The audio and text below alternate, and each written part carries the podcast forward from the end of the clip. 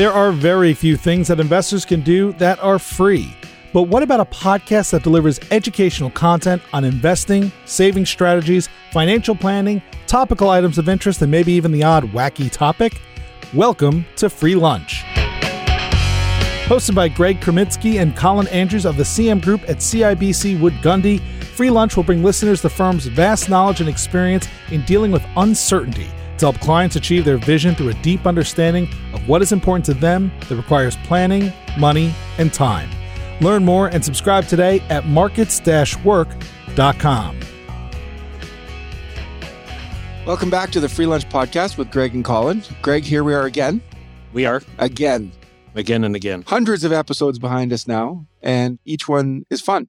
So today, we're not talking about what we usually talk about. We've been talking a lot about markets and planning, but we're going to take, I don't know, a little offshoot of that. It is planning based. Absolutely. We're going to talk about estate planning. And we've addressed some of the issues around estate planning in past episodes, but it just keeps coming up because let's face it, people keep dying. That happens. Sadly. So today we're happy to have a great guest speaker join us. Judd Blitt, that's Judd Blitt, a lawyer with Lindsay McCarthy, is joining us. And he's an expert in this area in estate litigation and whatnot. So, Judd, welcome to the Free Lunch Podcast. Good to have you. Thank you for having me.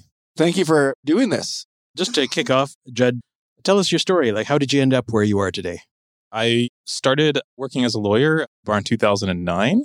And so basically, as soon as that happened, I started working in all areas of litigation. I was sort of a general litigation practitioner, civil and commercial litigation, and continued on through that path through the years, through different firms. Went through some different focus areas through that time. And in the last several years, have started to focus my practice more so on estate related litigation, contentious estate matters and found that it's been a really interesting and dynamic area that's been changing a lot and developing a lot. And as you mentioned, because of demographics, it's a growing area. That's a nice way of saying it, right? Yeah. Like because our population is aging, estate litigation is growing. Is that what you're saying? It's going to come up more and more. And you're right. It's simply a function of people dying. And any sort of article you'll read about the shifting demographics, we're sort of approaching the greatest wealth transfer in human history over the next several years. And so, inevitably, there's going to be issues that come up, there's going to be disputes, and we're going to be faced with a lot of really interesting issues and people sort of planning to transition their estates and what they're going to do have a lot to think about. So, part of my job is to not only deal with estates as they come up or estate issues as they come up, but also to help some people in, on the planning side understand what some of the pitfalls end up being and where some of the disputes arise so they can help try and plan around that. Well, I'm sure there's some very interesting stories that you've come across over the years. I mean, we've run across them, right, Greg? Like we've had a few estates go sideways For sure. for, for clients and their families. And it's kind of like if you don't plan for it now, you kind of leave a mess, don't you? For somebody else to clean up. Well, that's just it. Especially if we're talking about people sort of in the higher net worth brackets, there does have to be quite a bit of thought put into what's going to happen and who's going to be sort of in charge and making sure that it's an orderly distribution of whatever it is the wishes are.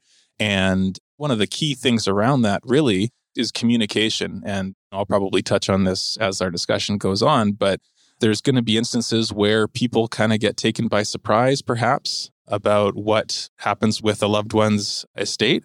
And that is one of the things that can lead to disputes and issues. People kind of get blindsided by things. So, part of that planning process is to the extent possible, having open and honest communication with those around you, those who might expect to have some sort of interest in your estate, and letting them know what to expect potentially. And then they have time to really wrap their minds around it. Let's say somebody failed to consult with you as they were setting up their estate. Shame.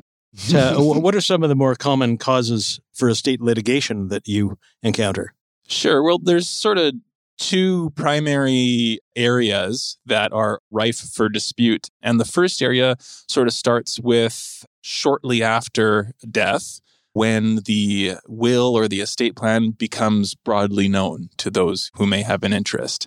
And so the issues that then come up, as I said, where there's things that come as a surprise or there's people who are just generally upset with how the plan is and look for ways to try and get things to their advantage. And so a lot of disputes come up where the person passes, the will or the wishes get disclosed, and then there starts to be issues with okay, well, when was this will made? Did dad or grandpa have capacity to make that will? So all these questions come up about whether the will was valid, validly done, whether it's fair or unfair. And so it's a whole ball of wax. The other sort of primary area that comes up and disputes arise is once you get past that stage, is there's this whole other aspect of administration.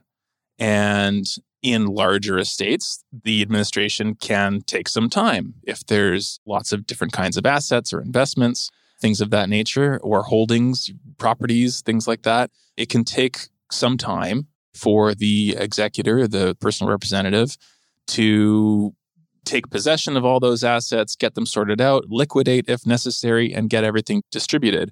So, to the extent that the person that was chosen to handle all of that might not be the best choice of person to do that, or if it's taking a long time or not doing things according to how they should or not accounting properly to different beneficiaries and things like that.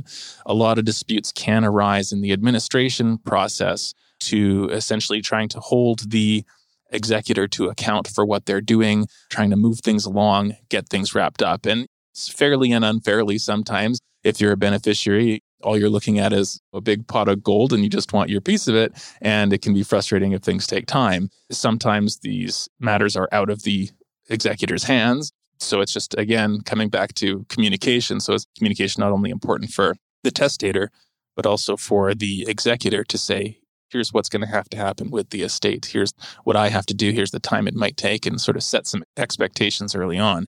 But certainly there are cases where executors are delinquent in their duties, and it's very fair for beneficiaries to raise concerns, bring matters to the courts. And there's mechanisms in place to have executors removed and replaced where they simply are just not up to the task. That must go over really well when somebody's being asked to be removed as executor. That's a warm, fuzzy feeling, isn't it? I'm sure it's not the most welcome piece of mail they receive. Or maybe that's what they want. Well, I, I was know. just going to say, sometimes it might be a relief as well if they realize they're not up to the task or they've been put in a situation that they weren't necessarily prepared for because things can come up during an administration that are unforeseen as well. What you might think is a simple estate at the beginning can become very complex as it goes on as well. Because people, while they're alive, and remember, when people die, it's not always on schedule. There might be things that were unfinished during their lifetime, title to properties that never got changed, title to accounts that never got changed, and things like that. So an executor can be put in a position of having to play a little bit of a detective and to figure out what exactly is going on within an estate and how to sort it all out. So you've talked about some of the causes of litigation or the types of litigation you get involved in. So how do people avoid or minimize the chances of that? So for example, you mentioned okay, was the deceased of proper mind or able to sign that will? I mean, I've signed wills. Are you in proper mind? Well, I have no idea. and, uh, so, how would somebody know? I mean, how do you ensure that when you establish the will, that all of those kinds of issues have been dealt with? So, typically speaking, when we're speaking about capacity, testamentary capacity, it's a very specific legal test and it's not necessarily a medical one. So, as lawyers who practice in this area, we're typically trained or we've come to understand what we should be looking for when someone comes to us to execute a will or to decide on an estate plan and then subsequently execute a will. We need to make sure that they're ticking certain boxes in terms of what they understand about their estate, what they understand about their family, the world of potential beneficiaries to their estate. And so basically from the very first meeting until the very last one when they're signing a will, we're always conducting this analysis of is this person capable? Do they have the requisite capacity to sign what they're signing? And so most good lawyers that practice in this area are always doing that. So if there's a will that's been prepared by a lawyer, that's been witnessed in front of a lawyer, chances are that person had the requisite capacity to make that will. It's not always the case, of course, but it definitely gives a higher degree of comfort to those who are relying on that will or to the courts or whomever is looking at it it really strengthens the presumption. There is a legal presumption of testamentary capacity. What we run into is situations where wills, because you don't have to have a lawyer to make a will, you can make a will on your kitchen table and put it in your drawer if you want to. But those, of course, are the situations that raise a lot of concerns later on down the road. Is what kind of frame of mind were they in when they wrote that? Did they have capacity at the time? And then that becomes a lot more tricky to figure out. Well, and that raises questions. And we've run into this on occasion where there are deathbed wills redrafted or done in holographic form. I imagine those would be areas as well where there could be some contesting of the validity or the capability of the person to have done that. Certainly, a lot of question marks come up in those types of situations. In some of those cases, there are also lawyers involved. And so typically, a lawyer brought in in a situation like that will be very much alive to those circumstances before signing off on a will, will be doubly sure that that person had capacity at that moment. This could be a very long discussion about capacity, but just a brief thing about it, as I mentioned, which is it's not a medical thing, even though someone may have dementia or Alzheimer's or some other degenerative cognitive disease or some other medical issues going on. The issue of legal capacity is a time specific test. So even though that person may have a lot of medical issues going on, if they have a period of clarity, of lucidity, and they want to arrange their affairs, they can satisfy a legal test of having testamentary capacity. Interesting. Interesting. Yeah, Interesting. sure. That's kind of like you say general cognitive, what did you say? General cognitive Decline. decline. To me, that's stock picking, Greg. Oh, That's general cognitive decline. Anyways, that's I a, thought we that's- weren't talking about investments. That's for today. another show. Yeah. Now, there's something called no contest clauses. Maybe you could just describe what they are and do they work?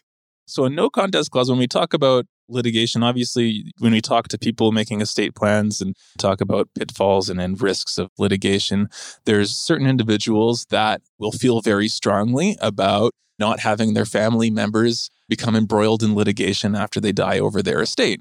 And there's only so many ways that you can control people's behavior after you've passed. But one of them is called a no contest clause, and it's also sometimes referred to as a Sinatra clause because it was famously present in one of his wills. And what it basically says is that if anyone challenges my will after I die, they are automatically disinherited. Interesting. Yeah. and very simplistically speaking, that's what it says. And to the answer of does it work? The answer is it depends, of course, but they do work so long as they're properly drafted. And so there's certain requirements that a testator has to be aware of when putting a clause like that in the will. There's pretty good precedent out there now for no contest clauses that will pass judicial muster in terms of being upheld. But it's important to remember that what the no contest clause doesn't do is it doesn't guarantee that there will be no litigation, but it provides a really good deterrent. It raises the stakes for someone who's thinking about maybe challenging a will or a part of a will to really take a long, hard look at what they think their prospects for success are. Because the way it works is that it's not automatic. It's you don't lose your inheritance the minute you file a claim to challenge a will. Because in practical effect, if you're challenging a will on the basis, for example, of incapacity, if you're successful, then that will is invalid. And of course, in that case, the no contest clause is invalid. And so it's not operative. But if you're unsuccessful, then it for sure works and you're out of there. Like I said, as long as it complies with certain requirements, one of which is that you can't negate the effect of legislation, for example. So there's legislation that requires proper support to be given for dependents or spouses and things like that, family maintenance and support, and you can't contract out of those things. Within certain parameters, they are permissible and they can be effective. Sounds like taking all those techniques, you know, that you use with your kids when they're growing up and taking it right to the deathbed. Yeah. If you do this, Yeah. you're in trouble. You'll get a timeout from my estate. That's what I say. is They're not for everybody, but there are certain people in certain circumstances where you obviously you have some insight into what people might get up to after Sure. it's all said and done. Yeah, this must be like for a complex estate where you see that. I ran into something a few years ago where somebody I was talking to went to their grandfather's funeral and there was another family there. to which the grandfather was the grandfather. Yes. I assume there was a no contest will drafted in that circumstance because very Well, complex. Well, and it gets to another question, and that is like, what if you deliberately want to exclude a family member from the will? I mean, can you do that? And how successful is that strategy if you just decide, okay, this person does not deserve to get any of my inheritance? That's a really good question. And in Alberta, generally speaking, you can do that. The principles are different from jurisdiction to jurisdiction. For example, in BC, the rules are different. The legislation allows a court to change the distribution in a will where it meets certain criteria of, being unfair, essentially, where you're not providing appropriately for family members and things like that. So that's different there. So that's something to be aware of. But in Alberta, there is a lot of deference and respect given to testator's wishes. And you are free to dispose of your estate as you wish. As I said, within certain limitations, there is some legislation that governs what's to happen as far as dependents and spouses go. But if you want to completely exclude one son or daughter or what have you, you might have your reasons for doing so. You can absolutely do that. And there's no real explanation necessary to do that. It might be advisable to put an explanation in, not necessarily in the will, but somewhere to have an explanation made for why that was done. Certainly, if you're doing your will with a lawyer, you'll have given a reason for doing so, and that'll be somewhere in the records. But yeah, the way it works in Alberta is that those types of wishes are respected, and there's no law or legislation that says everybody gets a piece and it has to be within a certain range. And I've seen it happen, and certainly it makes people unhappy and it can very much lead to litigation. So that sort of takes me back to one of my original points, which is communication is really important in these types of situations because quite often these things will come as a surprise and lead to litigation. And litigation, it serves a very important function, but typically in these sort of knock 'em out, drag 'em out fights, there really is no winners. The fees can get pretty exorbitant because these litigation takes time. It takes a lot of work, a lot of effort, and depending on the value of the estate, everyone could be pretty much walking away with nothing at the end of it. So you want to really try everything you can before getting to litigation because it's generally not a winning proposition. Well, you've also identified just this is a minor but probably important factor, and that is people move around the country a lot. My own mother passed away in Alberta with a BC will. It sounds like what you're saying is like if you move around, you should execute a new will in wherever you're living because you may be subject to different rules depending on where the will gets probated. That's exactly right. So that's definitely something to be kept in mind. And it's a really important point that you should generally be, if not updating, at least thinking about your estate plan every couple years, every so often. And especially when there's been some kind of significant change in either your life circumstances or your financial circumstances or anything like that. And for example, one of the big issues that comes up in terms of a lot of the primary causes of litigation and one that's becoming more and more prevalent is in situations of mixed families so second marriages things like that and life happens and people's circumstances change and not everyone thinks about going back and looking at their will again. Situations can happen both ways, where there's a new family, a second family, but the will only talks about the old family. Or when there's a new family, there's a new will, but there hasn't really been much thought put towards original old family. So that can cause a lot of conflict as well because people start getting left out. And of course, there's a lot of hard feelings that can come into play when people talk about new relationships and things like that. So those are commonly things that lead to a lot of issues and disputes. What happens? We've run into this on occasion when people have investment accounts with us, registered plans such as RSPs or RIFs or tax free savings accounts. And we generally suggest it's a good idea for them to name a beneficiary. Obviously, if there's a spouse, there's a significant tax advantage to naming a spouse as a beneficiary of a registered plan. But what happens if there is a disconnect or a disagreement between a named beneficiary on an account, like a registered plan, and beneficiary designations in a will? Does one of those take precedence over the other? the way those types of instruments work is that when there's a named beneficiary on an investment instrument like a RSP or something of that nature, those pass completely outside of the estate. They do not form part of the estate at all. The only way that they would form part of the estate is if the designated beneficiary on those instruments is the estate. That can be a very effective way of estate planning that should be looked at in terms of those types of investments is how things can flow through or not through the estate. Because as I said before, estates can get complicated and can take a while to administer. If there's ways to avoid that and make things smooth, a bit more of a smooth transition where you know it wants to go to a specific person or persons, that's absolutely a great way to make that happen is just directly name that beneficiary. And it's not too often that it happens that there's a dispute necessarily between beneficiaries in a will and beneficiaries under those types of investments. It can happen, of course, but there's really very little that can be done about that. So, one of the other ways, because non registered accounts or investment accounts that are not RSPs or tax free savings accounts in Canada, anyway, I'm not sure if you can in the US, but in Canada, you cannot name a beneficiary of a non registered account. So, one of the planning techniques that a lot of people will use will be to put the account in a joint name with possibly one child out of several children. But the concept being, well, we'll put it in a joint name. It won't be involved in probate. It won't be part of the estate. It'll pass directly to the other account holder. But the will may specify that those funds are meant to be shared among multiple beneficiaries.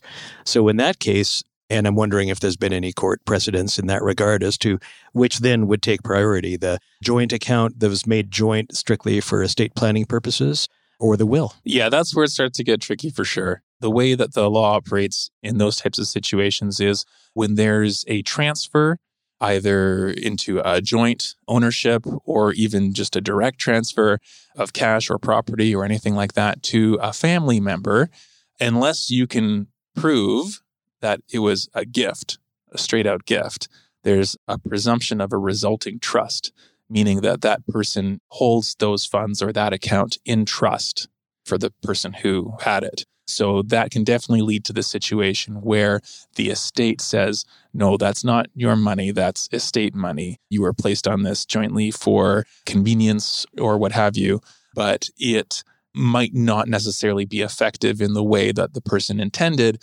to activate that part of the estate plan. You would require some more specific and clear advice on whether or not that's actually going to achieve the objective that you want it to. The way I think of that is that somebody gave somebody some back of the paper napkin tax planning advice and said you should make your son or daughter joint on your non registered account to avoid paying tax or probate fees in yeah. some provinces, things yeah. like that. But what they don't realize is that the minute you make that a joint account, it's a deemed disposition. So there could be tax collected for the day that it was made joint. And then it complicates the estate, is what you're saying. That's right. It's a whole ball of wax that you should be very careful of. And as long as you're clear on the potential consequences and you have good reason for doing it, in some cases, there's good reasons for doing it, then it can be done for sure. But you're right. There's a lot of things to be aware of when doing something like that. It seems to be that the easy one is when husbands and wives have joint accounts because if one passes, it'll pass to the other anyway. Correct. Typically. Yeah, between spouses, it's very different. Being joint title on a home, joint accounts, and things like that, that's commonly understood to be a proper estate planning tool. The house just goes to the wife. All you have to do is file an affidavit of surviving joint tenant and you solely own the house. You solely own those accounts, and that's not part of the estate. I have one more question that deals with you must run across high net worth clients who are planning to leave sizable estates to their kids. And in many cases, the kids maybe they're in their 20s or 30s. And the concern is that, well, if the kids are married and there's a marriage breakdown, that somehow the assets that have been grown and amassed by the family will get distributed outside the family because of a marriage breakdown. So, how do people plan for that? How do they set up their estate such that their wishes for their wealth to be passed directly along their their lineage. lines, their lineage. How do they do that?